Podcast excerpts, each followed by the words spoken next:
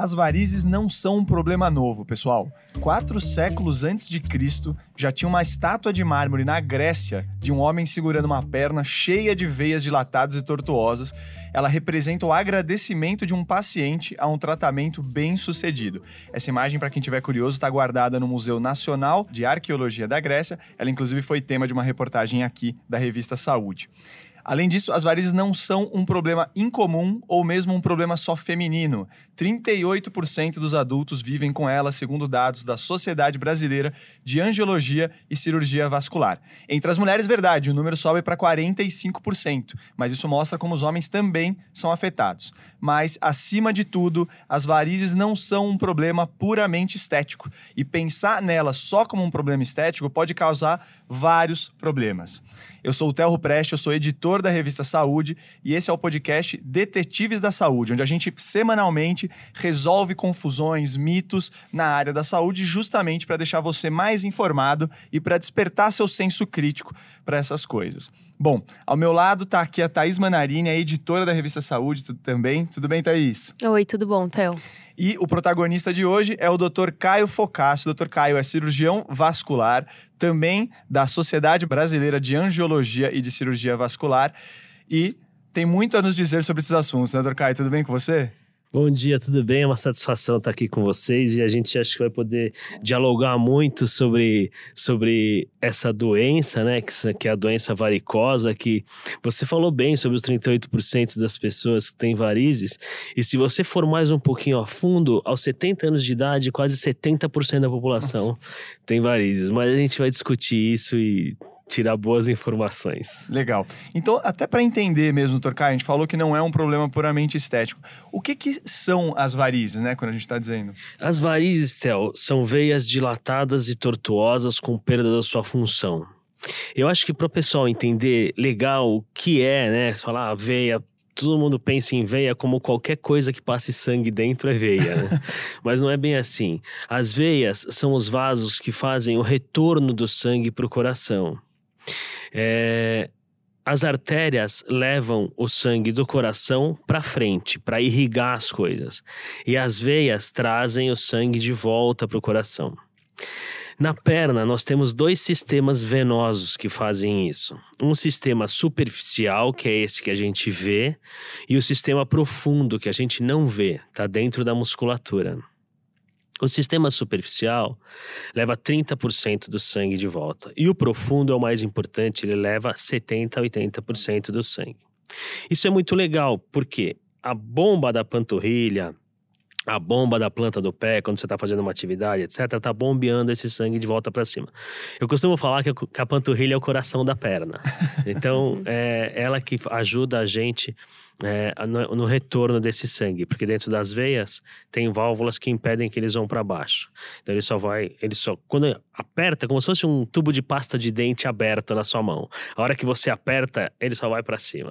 Então é a mesma coisa que acontece. A musculatura aperta essa veia do sistema profundo, ele esvazia o superficial e esvazia o profundo. E é legal que o profundo faz 80% do retorno e o superficial só 20 a 30. Por quê? Porque no superficial você pode mexer, você pode operar, você pode fazer o que você quiser. No profundo já não. Então a gente consegue tratar as varizes, que é uma doença do sistema superficial. Legal. E, e doutor, é...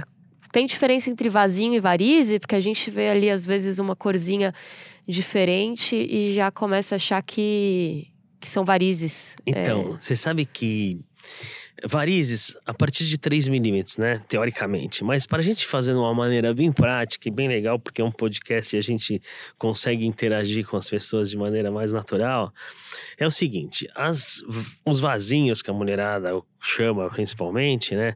A gente chama de telangiectasia. São as veinhas dérmicas. São pequenas veinhas que estão na parte mais superficial da pele. As varizes se encontram na parte de baixo, ali no tecido subcutâneo e etc. É, as varizes muitas vezes nutrem esses vasinhos, que são as telangiectasias. Então, o que acontece? Às vezes, as pessoas começam a tratar esses tipos de vasinho e não melhora. Mas por quê? A hora que você vai ver, tem uma nutridora embaixo, que é uma variz nutrindo. Então, enquanto você não tirar a variz, você não mata a mãe, você não consegue matar os filhinhos, entendeu? Então, a gente pode dizer que a telangiectasia é uma variz? A gente pode dizer que ele é o primeiro grau da doença varicosa. E tem, e tem justamente isso, a gente já fica, começa a entender por que, a gente não pode ficar olhando só para a estética, né? Porque não é só apagar essa questão que vai resolver o problema se tem uma causa ali que pode estar por trás, né, doutor Caio? Então, você sabe que as pessoas é, muitas vezes procuram o consultório pela estética né? E às vezes você acaba não dando boas notícias. Por quê? Porque quando a gente a gente tem uns aparelhos legais que dá para ver as veias embaixo da pele, essas coisas, e às vezes você acaba descobrindo algumas coisas que o paciente não quer ou não queria e nem que você queria. Lógico, você não quer que ninguém fique doente. Entretanto, a doença varicosa é uma doença importante e você sabe que ela chega a ser, em alguns trabalhos que a gente vê, até a quarta causa de afastamento laboral. Então, não é uma brincadeira. É, em graus, ela varia de graus de 1, um, de 0, né? Que não tem nada. É, criança de dois anos, brincadeira. de 0 ao grau 6. A partir do. Então, o grau 1 são as telangiectasias, o grau 2 já começa a ter alguma veia varicosa, grau 3 incha a perna junto com a veia varicosa. No, a partir do grau 4 tem alterações de pele, a pele começa Olha. a ficar marrom e grau 5 e 6, úlceras tratadas, úlceras sem tratar. Então, a pele chega a ulcerar em graus avançados da doença varicosa. E até engraçado que só fazendo uma correlação como você abriu o programa com aquela estátua, uhum. naquela, aquela estátua é muito famosa. Eu tenho ela até numa, essa foto numa aula que a gente dá sobre varizes, é bem legal. E e naquela época, as pessoas cultivavam as úlceras varicosas. Olha. Porque eles achavam que pelas úlceras saíam os maus fluidos do indivíduo. Então, então eles achavam que o indivíduo era um indivíduo feito de fluidos, né? E que o coração é, era, um, era um órgão que servia para sentimentos e que dentro dos vasos passava ar. Era uma coisa meio diferente. Então eles cultivavam as úlceras para que os maus fluidos saíssem por ela. Essa é uma informação curiosa, né? É. Mas que existiu há muito tempo atrás. Mas hoje a gente sabe que, obviamente, é, é um problema de saúde, é um problema é, que existe e a incidência não é baixa e precisa ser tratada. E tem uma coisa, né, tem essa, ah, tem, tá falando de feridas, que essa coisa vai evoluindo, você pode causar feridas, pode causar esses agravamentos. E tem também o, o medo que muitas pessoas têm, que é a tal da trombose. Quer dizer, tem dor ainda, mas você pode ter também a trombose venosa, né, doutor Caio? Eu acho que tem até um trabalho, saiu no The Journal of American Medical Association, com registros de 425 mil cidadãos, né? São de Taiwan. Então a gente tem uma, aí um grupo né, mais específico, mas que revelava que é, aumentava em cinco vezes o risco de uma trombose venosa. Então, isso é uma coisa para se preocupar também, né? É, é uma coisa para se preocupar, porque é o seguinte: quem, o, o que causa trombose venosa? O que é trombose? Trombose é a formação de um coágulo dentro do sistema venoso. Falando de trombose venosa. Então, a trombose venosa é a formação de um coágulo dentro do sistema venoso. Se for o sistema superficial, tromboflebite superficial. Se for o sistema venoso profundo, trombose venosa profunda. Então, o que a gente tem é que a trombose está é, tá diretamente relacionada à diminuição de velocidade de fluxo sanguíneo dentro do vaso. Na verdade, é uma tríade, uma tríade de Virchow. Diminuição de velocidade, é, aumento de viscosidade e lesão endotelial. Então, essas coisas podem gerar um estado de hipercoagulabilidade e sangue coagular mais fácil dentro do vaso. Então, se você tem as varizes, você já tem uma estase. O que, que, é isso? Você já tem o trânsito do sangue, você já tem ele com velocidade diminuída no retorno. E isso pode ser um fator que predispõe a coagulação desse sangue intravascular, então que vai levar à trombose venosa profunda. Alguns trabalhos dizem até aumento de seis vezes no risco. Lógico, não quer dizer que todo mundo que tem varizes vai ter trombose, não isso, mas pode ter um risco aumentado sim, principalmente em doenças graves. E o medo que tem de trombose é qual, doutor? O que, que ela pode, no fim das contas, causar? A trombose, é... o, o grande risco da trombose venosa é ela causar uma embolia pulmonar. Então, o que acontece? Forma um coágulo dentro do sistema venoso profundo e esse coágulo pode se estender ou se desprender totalmente ou em parte. E quando ele se desprende, a circulação venosa acaba no pulmão.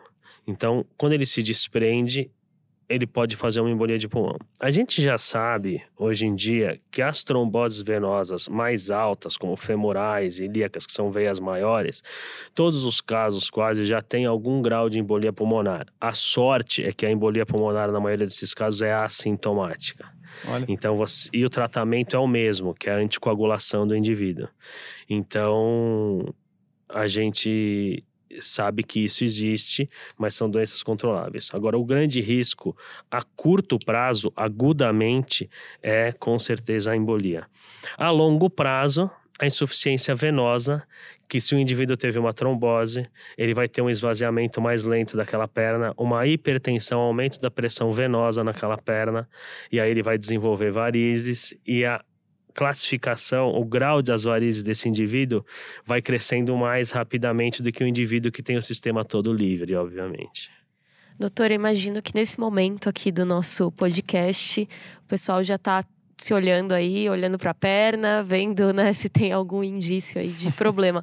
Quando que a gente deve fazer isso, né? A partir de que idade? A o que, que, o que, de que tem que seis meses atenção? de vida. a incidência aumenta a partir de 30, 40, né, de 45 anos para frente. As mulheres, como o Theo já colocou muito bem, são mais acometidas que os homens. E os indivíduos que têm história familiar são os que precisam prestar mais atenção. Por quê? Hereditariedade é o primeiro fator desencadeante. O segundo fator desencadeante é hereditariedade. O terceiro é hereditariedade. é uma brincadeira que eu faço com os meus pacientes no consultório, porque os fatores desencadeantes são hereditariedade, idade, sexo, raça e a postura, que é o fato da gente ser bípede. E esses são os fatores que não têm tratamento. Não tem como você fazer o tempo parar, não tem como você mudar de sexo, mudar de raça, mudar de família, não tem como. Então, isso é uma coisa que não tem tratamento.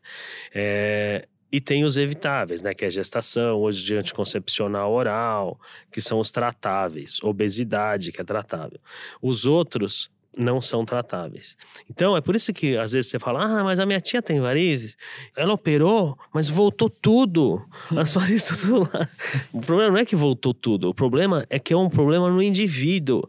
entendeu? Então, ela vai fazer um tratamento, esse tratamento pode ter sido bem feito, e a gente, é, como tem um contato muito legal com os, com os clientes no consultório, falo para elas: ó, a gente vai operar amigos para sempre. Porque é, porque isso vai ficar legal. Daqui uns 3, 4, 5 anos vai ter recidiva. Porque os fatores desencadeantes estão São no os mesmos, indivíduo. né? Então, por exemplo, eu operei agora, domingo, uma paciente que veio da China. E ela mora na China. Super gente boa, inclusive, mora lá. E, a- e ela veio passar férias aqui, foi no consultório e falou: Putz, cara, eu preciso operar. Já operei uma vez, ela é super jovem, tem 40 anos. E já operou uma vez. E chegou lá, foi uma cirurgia de três horas e poucos. Tinha bastante varizes, a gente operou. E eu falei pra ela: legal, ótimo, você vai voltar pra China, mas eu quero te ver pelo menos uma vez por ano, uma vez a cada dois anos, porque vai ter recidiva. E que- quantidade de veia que ela tinha na perna, os ultrassons que a gente fez, todos os exames, e pela idade dela, a gente sabe que o fator hereditário, o pai dela tinha muito, o fator hereditário dela é muito pesado, e ela faz atividade física regular, uma pessoa super, super saudável, super bonita. Mesmo assim, a doença varicosa dela é agressiva. Então, a gente operou, vai ficar super legal, vai ficar ótimo, mas a gente já tem certeza de que a recidiva vai ocorrer em alguns anos. Legal, e para pra provar aqui, gente, que podcast é super dinâmico, a gente tinha falado de conversar mais pra frente de como evitar varizes, mas acho que o assunto tá andando tanto que vale a gente colocar isso pra frente. Então, doutor Caio, vamos mudar aqui o roteiro e falar de como evitar varizes. Então, é, justamente nesse sentido, a gente falou de coisas que não dão, que são impossíveis de mexer. Agora, você falou de algumas que a gente consegue tentar, pelo menos, minimizar o risco, atenuar a gravidade. Isso existe mesmo? Existe. Primeiro, mudar de família. Brin- Brincadeira. É, mas eu acredito que tem duas coisas são principais. Não ser sedentário é principal, porque você está ajudando a esvaziar a sua perna. se você tem esvazia ela rápido, se você tem pouco fluxo, você vai ter pouca chance de ter hipertensão venosa no sistema superficial, menor chance de você ter varizes. É a sua panturrilha mexendo ali, É, jogando sangue para de é isso volta, aí. né? E outra coisa que ninguém gosta é a utilização de meia elástica. Porque as meias elásticas aumentam a fração de ejeção de sangue da panturrilha. E elas passam a otimizar o sistema venoso profundo, esvaziando o sistema venoso superficial, que é onde dá o problema. Então, no dia a dia, o uso de meia elástica seria super Pra legal para evitar varizes. É, é. Pô, mas e quem não tem nenhum sintoma, quem é atleta, quem não tem história familiar, não precisa, lógico. Mas para as pessoas que têm alguma história que percebem ou já que operaram uma vez, sabe que a doença que, que é um indivíduo propenso a ter, eu acho que vale a pena usar no dia a dia. Então, ou em alguns momentos, principalmente, ah, a gente, por exemplo, vai operar, ficar oito horas em pé, parado na mesma posição. Quando a gente sabe que a cirurgia é grande, etc., eu vou de meia elástica. Porque, pô, você sai diferente, sabe? A perna fica muito mais descansada. E não sei se vocês notaram, vocês vão em academia, essas coisas, tem um monte de gente malhando com meia elástica, né? E isso tem acontecido. Só, só precisam ser mais bem orientados, porque tem as pressões das meias que são legais saber. E, e às vezes essas meias com pressão adequada precisa de receita médica para comprar. Então, isso é muito legal. Tem um trabalho até que eles fizeram na Universidade de Campinas, fizeram um trabalho com jogadores de vôlei, é, colhendo alguns marcadores de recuperação muscular no sangue. E as pessoas que usam, usaram meia elástica na prática esportiva recuperaram muito mais rápido. E quando você está no dia a dia, você falando com as pessoas que correm, com as pessoas que malham, com as pessoas que. Quando eles usam meia elástica, eles realmente referem que a, a sensação de bem-estar muscular ocorre com muito mais rapidez. Legal isso daí. E não custa reforçar que esse é uma é um tratamento, como quer dizer, não é exatamente um tratamento, ele serve para evitar. Profilaxia, né? Exato, mas ele é bom a gente ter indicação para isso, justamente porque tem compressões diferentes, Ah, né? sim, Não dá lógico. para usar, pegar, comprar qualquer meia e sair Não, comprando. então, isso é uma coisa que a gente tá vendo, né? Porque às vezes as pessoas vão em loja de esportes, as pessoas acabam comprando. assim, Aquilo é feito. Lógico, se o cara for um hiperatleta, etc., não vai ter problema. Mas às vezes a gente vê, tem algumas meias que não são meias, são polainas, né? Então elas não têm o pé, fica só na panturrilha.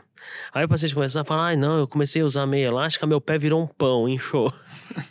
É, porque você não tá usando meia, você tá usando polaina. Então, então é uma coisa que às vezes acontece e a gente depara no dia a dia e vai corrigindo. Legal. Bom, então, gente, a gente já entendeu o que, que são as varizes, como a gente pode evitar as varizes e, acima de tudo, que não se trata de uma questão estética que a gente pode, por um lado, negligenciar ou, por outro lado, ver que o importante é só que elas sumam, sei lá de que forma a gente faça elas sumirem. Então, a gente tem que falar de tratamento. E é agora que a gente vai entrar nesse assunto.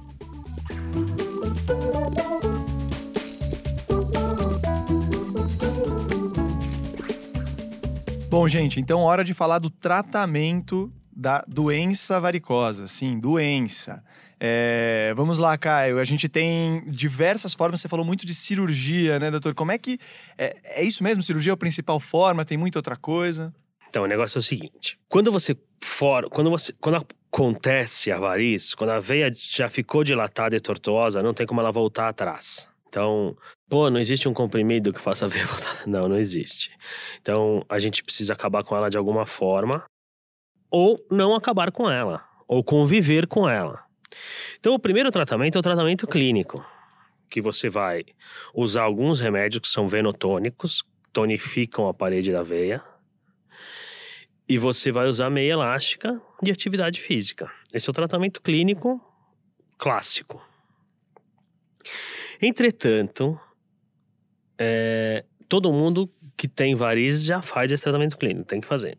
Entretanto, tem alguns indivíduos que você vê, se tem as veias ou veia safena, que é uma veia do sistema su- superficial da perna, muito dilatada, ou você vê que o caso está agravando, ou mesmo um caso estético de muita telangiectasia, que tem muita veia nutridora, Então, existem alguns tratamentos para você acabar com esse problema, que hoje em dia existem até tratamentos não cirúrgicos. Então, por exemplo, para veias maiores, aplicação de espuma com polidocanol. Isso existe. Alguns médicos e médicos muito bons, muito sérios, fazem muito mais do que eu, por exemplo. Por quê? Tá no Porque- SUS, né, aliás, ou não? Então, é um ótimo tratamento para o SUS. Por quê? E por que, que eu não faço? Faço, faço, mas faço muito pouco. Porque eu guardo esse tratamento para quem tem casos muito graves. Pacientes que já têm úlceras, pacientes que já têm é, dermatite ócrica, aquela pele marrom, porque o risco de manchar a pele existe nesse tratamento. Hum, E como a procura é muito por estética, eu prefiro tirar essa veia do que injetar espuma. Tem médicos que falam o contrário, mas isso é opinião de cada um. Então, eu prefiro tirar do que tratar com espuma e deixar a espuma para os casos mais graves. Por que, que eu falo que é um ótimo para o SUS? Primeiro, porque é barato. Segundo, porque a pessoa às vezes não resolve com uma aplicação de espuma. Então ela tem que ficar fazendo. Então a cada 15 dias ela volta e vai fazendo, fazendo, fazendo até a doença ir diminuindo. Então, como é um tratamento barato, dá para fazer ambulatorialmente, no SUS é uma boa, porque aí a pessoa vai no ambulatório de espuma, entendeu? E aí ele vai ficar fazendo aquilo, fazendo, fazendo e vai diminuindo e controlando a doença sem passar por uma operação. E a escleroterapia com espuma não é definitivo também, as veias podem recanalizar. Então, é um tratamento bom, é válido para casos específicos. Eu gosto muito de operar. Então, a gente tira a veia. Hoje em dia, a gente faz os casos estéticos com bisturi de oftalmologia. Nossa. Então, é muito estético. é- os furinhos são muito pequenos. é, não faz incisão. Fiz até um estágio na Espanha, uma época. Foi muito engraçado. Se eu tenho tempo para contar a historinha? Claro que tem, à É. E a, vontade. e a gente tá, eu tava na Espanha e fui fazer um estágio de cirurgia endovascular. Isso faz muitos anos. E, e aí chegou lá, a gente começou a ver as coisas de endovascular e eu fiz amizade com o chefe, né? Porque eu sou um cara que fala pouco, pelo que vocês perceberam. eu acabei fazendo amizade com o chefe lá. Ele falou, pô, cara, vocês fazem no Brasil muitas varizes estéticas, né? Certo? Eu falei, ah, a gente faz, nosso trabalho estético é bem legal. pô, eu tenho três varizes à tarde no hospital privado pra operar. Você não quer ir comigo? Falei, pô, vai ser uma satisfação pra mim, né? Vim aqui. Pô, vambora. E fomos. Daí foi eu, ele e um assistente. E o assistente era um cara um pouco mais velho que eu na época. E chegamos lá, os caras faziam incisões pra tirar a veia, sabe? De um centímetro, assim. Tá. E a primeira cirurgia eu só olhei, né? E não entrei. E, e aí ele falou: E aí, você gostou? Eu falei: Ah, eu acho que vocês trataram muito bem a doença varicosa, né? Foi muito bem tratada. Mas a parte estética a gente faz um pouco diferente, né? e aí ele falou: Não, então na próxima você entra. E aí eles, a gente usa um- umas agulhas para tirar varizes, chama gancho de variz, que parece uma agulha de crochê. E o que eles tinham lá, o menor tamanho era 1,25. Só para ter uma base. O que a gente usa mais no Brasil é 0,75. Então é muito mais fina. E aí eles faziam as incisões e eu fazia um furinho com agulha e tirava por um furo a mesma veia. Uhum. E aí, como eu tava em Barcelona, o assistente começou a ficar bravo. E ele começou a falar em catalão. e aí eu já não entendia mais nada. Eu não falava mais espanhol e falava catalão. E aí o chefe começou a ficar sem graça, porque ele falou: pô, esse cara veio aqui pra ensinar ou pra aprender? E ele ficou, sabe, bravo. E eu falei: ah, não. Que a gente opera diferente, são técnicas diferentes, mas no final a doença é tratada da mesma forma. pá, pá, pá, pá. E aí na terceira cirurgia eu já não entrei mais também. e gerou uma crise. Mas a doença estava sendo bem tratada. O grande problema era a parte estética. Então, como eu estava te falando, a gente opera hoje com bisturi oftalmológico. Então, para tirar nutridoras e depois fazer a aplicação e essas veias realmente sumirem, é muito bom. Existem ainda técnicas para tratamento, principalmente de veias perfurantes e de veias, que é o que liga o sistema superficial com o profundo, e de veias safenas, que a gente também usa bastante hoje hoje em dia. Antigamente a gente tirava essas veias safenas, mas hoje em dia a gente usa a ablação com laser ou com radiofrequência, que são métodos muito bons e que também você não precisa fazer incisões. Você queima pele. praticamente. Você queima por dentro. Então é tudo endovascular, é tudo por furinho, entendeu? Então você entra dentro da veia por um furo, leva o seu catéter de radiofrequência ou de laser e queima essa veia por dentro, ao invés de fazer a fleboextração que a gente fazia, que era uma coisa mais tupiniquim, que a gente tirava essa veia toda. Então, hoje em dia já existem métodos melhores e que as pessoas podem voltar à sua atividade laboral com muito mais rapidez e presteza, aquele negócio de ficar 30 dias com a perna para cima, essas coisas não existe mais, né? Então, por exemplo, mesmo essa paciente que eu operei que mora na China, ela falou: Nossa, Caio, mas eu vou ter que ficar uma semana com a perna para cima. Eu falei: Não, você não vai ficar nenhum dia com a perna para cima. No dia seguinte ou no mesmo dia, dependendo do caso, a gente já põe a meia elástica, você já passa a fazer suas atividades habituais normalmente e, e você, óbvio, quando tiver parada, vai ficar muito tempo parada, aí você põe a perna para cima, vai assistir um filme, vai fazer alguma coisa, vai dar uma voltinha durante o que a gente quer que realmente não fique muito parado, para não predispor, inclusive, a formação de trombo, porque você vai ter pós-operatório, que é um problema para formar trombo, você vai ter alguns fatores, então a deambulação é precoce, o paciente anda Mudou, rápido. melhorou, né? Melhorou muito. O tratamento de varizes hoje melhorou muito. E tem o CLAX, né? Que o pessoal tá fazendo muito, que é o quê? Você une, une é, o tratamento com injeção de espuma com laser no consultório e às vezes você pode ou não fazer escleroterapia convencional também, que a gente ainda usa bastante com glicose hipertônica. Então você consegue associar métodos e você tem uma eficácia muito maior. do E, doutor, é, quando a gente fala do- dos, desses tratamentos todos, é, a ideia é procurar um cirurgião vascular, um angiologista, porque a gente sabe que como a- as varizes ele, é, tem esse apelo muito estético, né? Tem outras, outros profissionais dizendo que, que ajudam no tratamento e tal, mas qual é o profissional que realmente acaba com, com varizes? Não é o cabeleireiro, né? Não, né? Você sabe que a gente brinca disso, que tem muito salão de cabeleireiro que tem lá, né? Aplicação de vasinha, né? E é óbvio, né? Eu acho assim. Cirurgia é um negócio sério, sabe? É, a gente tem que tratar a coisa com seriedade. Essa é a minha opinião. Então não adianta você brincar com coisa séria, né? Você pode ter bom humor com coisa séria, mas brincar com ela não. Então, eu acredito que para um indivíduo fazer um tratamento, ele precisa saber tratar a complicação. Então, por exemplo, eu sou cirurgião vascular. Eu sei operar vesícula. Mas eu não opero mais vesícula, porque tem cara que sabe operar mais que eu. E melhor. Então, eu sei operar hérnia, mas eu não opero hérnia, porque tem gente que sabe operar hérnia mais e melhor que eu, e faz isso melhor que eu. Então, eu acho que o indivíduo, para fazer um tratamento desse, ele precisa ser um indivíduo treinado. E um indivíduo que vai saber tratar a complicação. Então, não adianta nada você é, fazer algum procedimento com a complicação, seja uma trombose, por exemplo, e você não saber tratar a trombose. Eu, eu isso, isso é opinião pessoal do Caio. Eu, é, eu acho que você tem que tratar aquilo que você sabe tratar a complicação. Então, não são tratamentos inócuos, nenhum, dele é um tratamento, nenhum deles, de qualquer maneira, você está injetando alguma coisa dentro do, da árvore vascular de alguém. É, eu acho que isso tem que ser feito com parcimônia, isso tem que ser feito com indicação, com orientação, por profissional qualificado. E tem muito profissional qualificado que faz isso muito bem, tanto no SUS, tem, eu trabalhei mais de 10 anos no SUS, hoje não trabalho mais, infelizmente, porque a escola a qual era vinculado reduziu o número de profissionais por crise no país, etc. Mas, mas eu fiz isso. A gente trabalhou no SUS mais de 10 anos e eu gostava pra burro. Montamos um time dentro do Hospital Geral, um Guarulhos gigante. Isso estou te falando de 15 anos atrás, mas ocorreu, foi muito legal.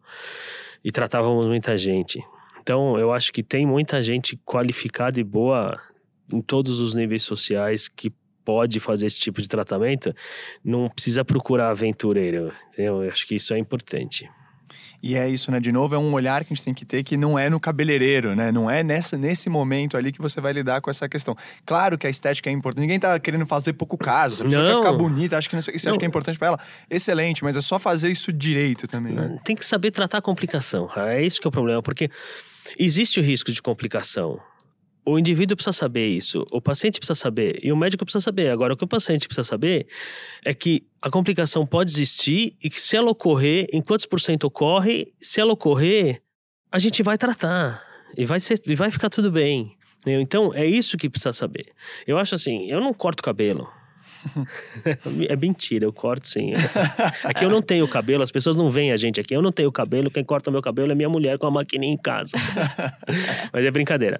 Mas eu, eu não faço tratamentos capilares, eu não corto cabelo, eu não faço massagem, entendeu? Eu não faço nada que uma pessoa que saiba fazer estética faz. Quando eu quero fazer massagem, eu vou no massagista. Quando eu quero cortar o cabelo, eu vou no cabeleireiro. Quando eu quero... Então eu acho que cada um na sua praia. Eu acho que precisa ficar, tomar cuidado por causa das complicações. Eu realmente fazer a aplicação num vasinho não é um procedimento difícil. Qualquer um pode fazer se for treinado. O problema é tratar a complicação. A minha mulher me pede para fazer a aplicação nela em casa. Caio, traz, os- traz aqui. Não faço. Se você quiser fazer, você vai no consultório. Eu não vou nem te cobrar. e você vai lá. Lá eu tenho a minha lupa, lá eu tenho os meus aparelhos, lá eu tenho as minhas seringas, tenho os produtos. Então você vá no lugar correto para fazer a coisa certa. Eu faço isso na minha casa, com a minha mulher. Fica brava, mas fazer o quê, né? Bom, gente, tá aí então. Então a gente entendeu agora o tratamento dessa questão. Agora, como toda a questão que bate muito em saúde e em estética, sobram mitos. E agora a gente vai entrar numa parte de bate-bola, jogo rápido, mitos e verdades das varizes.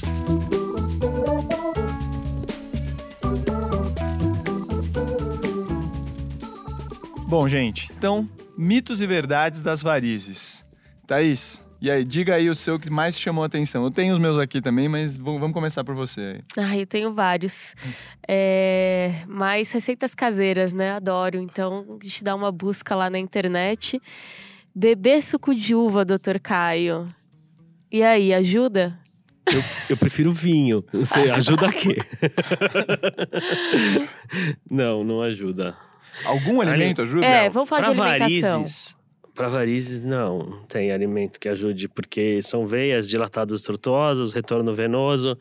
é, Alguns alimentos podem ser prejudiciais para as artérias, né? principalmente os hipergordurosos, etc., que aumenta é, colesterol, triglicérides, pá, pá. artérias. Para veias, não conheço.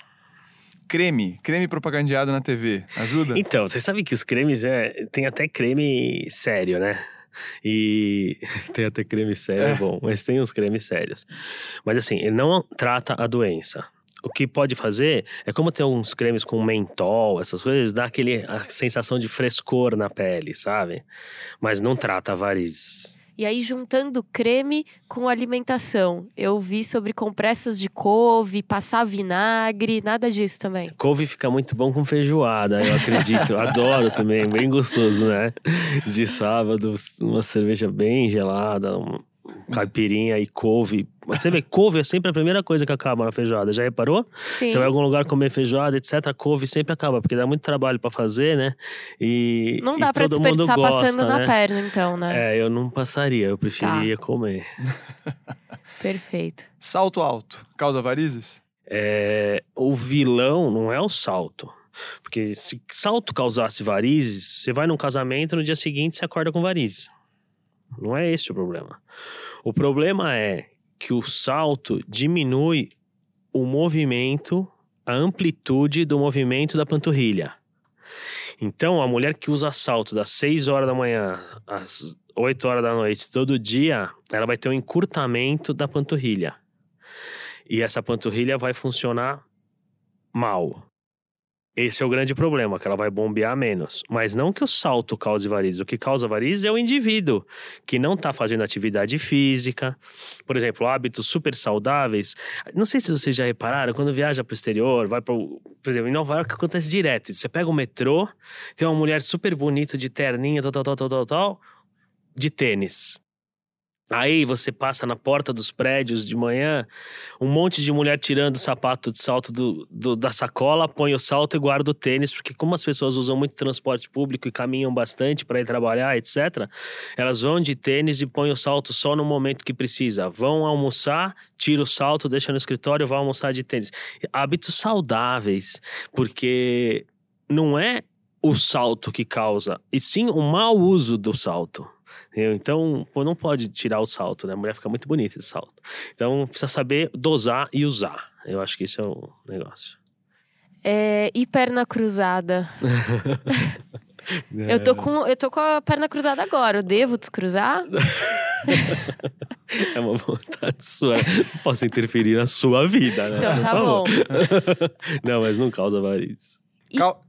Isso, a gente ia falar a mesma coisa. Então, calça apertada, isso, né? Isso, isso mesmo. Então, calça apertada não causa varizes. Não, aquela calça jeans, então skinny. Não, tranquilo. Tranquilo? É porque a gente usa meia elástica para prevenir varizes, né? É verdade. Então. Faz uma compressão ali. Tipo né? ali. Mas não dá para dizer também que a calça apertada ajude a, a, prevenir, né? Que tem a não, mesma função de uma meia. Não, porque a calça nunca vai ser tão apertada, né? E a calça é uma calça leg, é uma calça de lycra, de algodão, não, não vai dar a compressão que precisa do elastano. E, doutor, eu tô voltando de férias hoje, né? Inclusive, é, essa é a minha primeira participação profissional depois de 20 dias aqui nesse podcast. E ainda nesse clima férias, eu tava lendo que ficar de pernas pro ar durante 15 minutinhos ao dia, coisa que eu fiz bastante agora nos últimos 20 dias, é, poderia ajudar na circulação, né? E, e prevenir varizes. É uma recomendação para todo mundo mesmo? Então, você sabe que se você tiver chefe, ele vai adorar saber que no seu primeiro dia de trabalho você ainda continua em clima de férias, né? Mas tudo bem. Não, tô voltando, tô voltando aos poucos. Mas é brincadeira. A gente, assim, perna para cima, é óbvio que você ajuda o retorno venoso certo? Então, quem tem trombose, etc., nos tratamento agudo, a gente deixa o indivíduo em repouso relativo com a perna elevada, é... porque ajuda esse retorno. Mas você ficar só 15 minutos do dia com a perna elevada, depois você vai abaixar, tudo vai voltar ao normal. Entendeu? Então, e no indivíduo que. Existe uma medição de pressão. É de pressão venosa distal, né, de pressão venosa na perna. No indivíduo que tem doença varicosa, é, essa pressão, depois que você levanta, volta a aumentar até seis vezes mais rápido do que do indivíduo que não tem doença varicosa. Então, esses 15 minutinhos pode ser um. Ah, de qualquer jeito, mas vai ser em vão, acho que não tem necessidade. É, agora, se você usar a meia elástica, isso sim vai ajudar, né? Mas só ficar 15 minutos com a perna para cima, o que vai poder acontecer é você pegar no sono de novo e perder a hora. e musculação, doutor Caio, pode atrapalhar se pegar muito pesado? Então, musculação é um negócio legal, porque tonifica a musculatura. Então, se você tonificar a musculatura, você vai estar tá ajudando a bombear. O que a gente sempre indica é fazer bastante repetição com pouca carga. Não precisa fazer 800 quilos de leg press, entendeu? Então você faz menos. O ideal é você manter a tonicidade muscular, né? Isso é o ideal. Se pegar muito pesado, aí pode até não ajudar muito, né? Então, aumentar a pressão venosa durante o exercício. Pode ser que sim, mas mas o ideal é você agir com parcimônia, né? Você usar o bom senso. O bom senso é uma coisa que todo mundo acha que tem, né? Então a gente a gente pode é, aumentar a repetição e diminuir um pouco o peso. Vou mais uma aqui, hein? Gestação. Ah, gestação sim. Gestação é um fator desencadeante importante, porque todos os vasos, todas as veias têm receptores para estrógeno e progesterona. Então, realmente, os vasos ficam mais flácidos na gestação. E as veias podem aumentar. Então, se o indivíduo já tem predisposição, já tem um pouco de doença varicosa, a hora que ela ficar grávida, ela vai ter muito mais. Então, a gestação tem que ser acompanhada sempre de meia elástica. E tem meia elástica para gestante. Então, é, e outra coisa, ai, aí nasceu o bebê, a paciente vem no consultório depois de um mês, né? Falando, ah, minha perna tá horrível. Eu falo, calma, Vamos esperar completar de 4 a 6 meses, porque mais de 40% daquelas veias que formaram podem regredir. Olha. Por quê? Porque não vai ter mais a ação hormonal intensa sobre elas. Então eu falo, não, vamos fazer o seguinte, volta daqui três meses e a gente vê o que sobrou. Se sobrar alguma coisa, a gente trata, opera, etc. Se não, não. Então, ah, doutor Caio, eu operei as minhas varizes depois que meu filho nasceu e não gostei. Mas quanto tempo depois que ele nasceu? Depois de um mês. Opa! Podia ter esperado um pouco mais. Às vezes nem, nem, tem, nem teria indicação cirúrgica, né? Então é isso. E por falar em ação hormonal, pílula anticoncepcional. Mesma coisa da gestação. Então, pílula anticoncepcional também. Tudo que tem hormônio, DIL que tem hormônio, tudo que tem hormônio é fator predisponente. Legal. Mais alguma aí, Thaís? Acho que resolvi minhas dúvidas. Doutor Caio, sua favorita tem algum mito que você gosta especialmente, assim? Os maiores mitos que chegam para mim é salto, né? Eu uso salto, não eh, vou ter varizes. Aí a gente já respondeu. É... Mito que varizes volta, né? Varizes não volta, porque quando a gente trata as varizes, ou a gente queima, ou a gente tira e joga fora. Eu costumo dizer que ela só volta se tiver seu endereço. então, elas não voltam. Outras varizes nascem, porque os fatores desencadeantes estão nos indivíduos, né? Outras veias, né? outras veias. Mas eu acho que os principais são esses mesmo. A alimentação vem pouca, queixa de alimentação. E a gente não pode esquecer que a obesidade é uma coisa que trata, que causa, que também é fator desencadeante, né? Não é mito, né? Não. E... Mas acho que é isso. Acho que ficou bem esclarecido aí pro pessoal. Perfeito, gente. Então, é isso. Conseguimos resolver bem essa questão das varizes, mostrar que elas não são um problema puramente estético e que, portanto, a gente precisa tratar elas com a devida seriedade, com bom humor, mas com seriedade, Isso. como o Dr. Caio recomendou aqui. Então, Dr. Caio, super obrigado por estar aqui com a gente hoje, viu? Para mim foi uma satisfação, eu acho muito legal quando a gente tem essas oportunidades, mesmo porque vocês são pessoas que a gente percebe que não vieram o mundo a passeio, estudar, estudaram o que a gente está conversando, e isso é muito importante, porque às vezes a gente vai em alguns meios de comunicação que a pessoa não sabe nem do que ela está falando, e aqui não, achei que as informações foram super legais, as perguntas foram super diretas, e a gente teve a oportunidade de esclarecer bastante coisa séria. Muito obrigado a vocês. Olha lá, Thaisa, dá pra pelo menos compensar com esse elogio agora pro chefe. Tá vindo de É, férias, tá mas tá? Tá com esse Não. elogio. Mas já Aqui pegou é- no tranco. É, não, aqui a gente faz a lição de casa. Meu último dia de férias estava pesquisando sobre varizes. Foi uma ótima volta de férias, aliás, doutor. Brigadão mesmo por tirar as dúvidas. Obrigado pelo convite, Theo. Maravilha, gente. Então é isso aí. É, queria reforçar aqui é, o agradecimento para Rafael Bertazzi, que está cuidando da mesa de som, cuida de toda a parte é, é, do áudio e também da edição. Obrigado, viu, Rafa?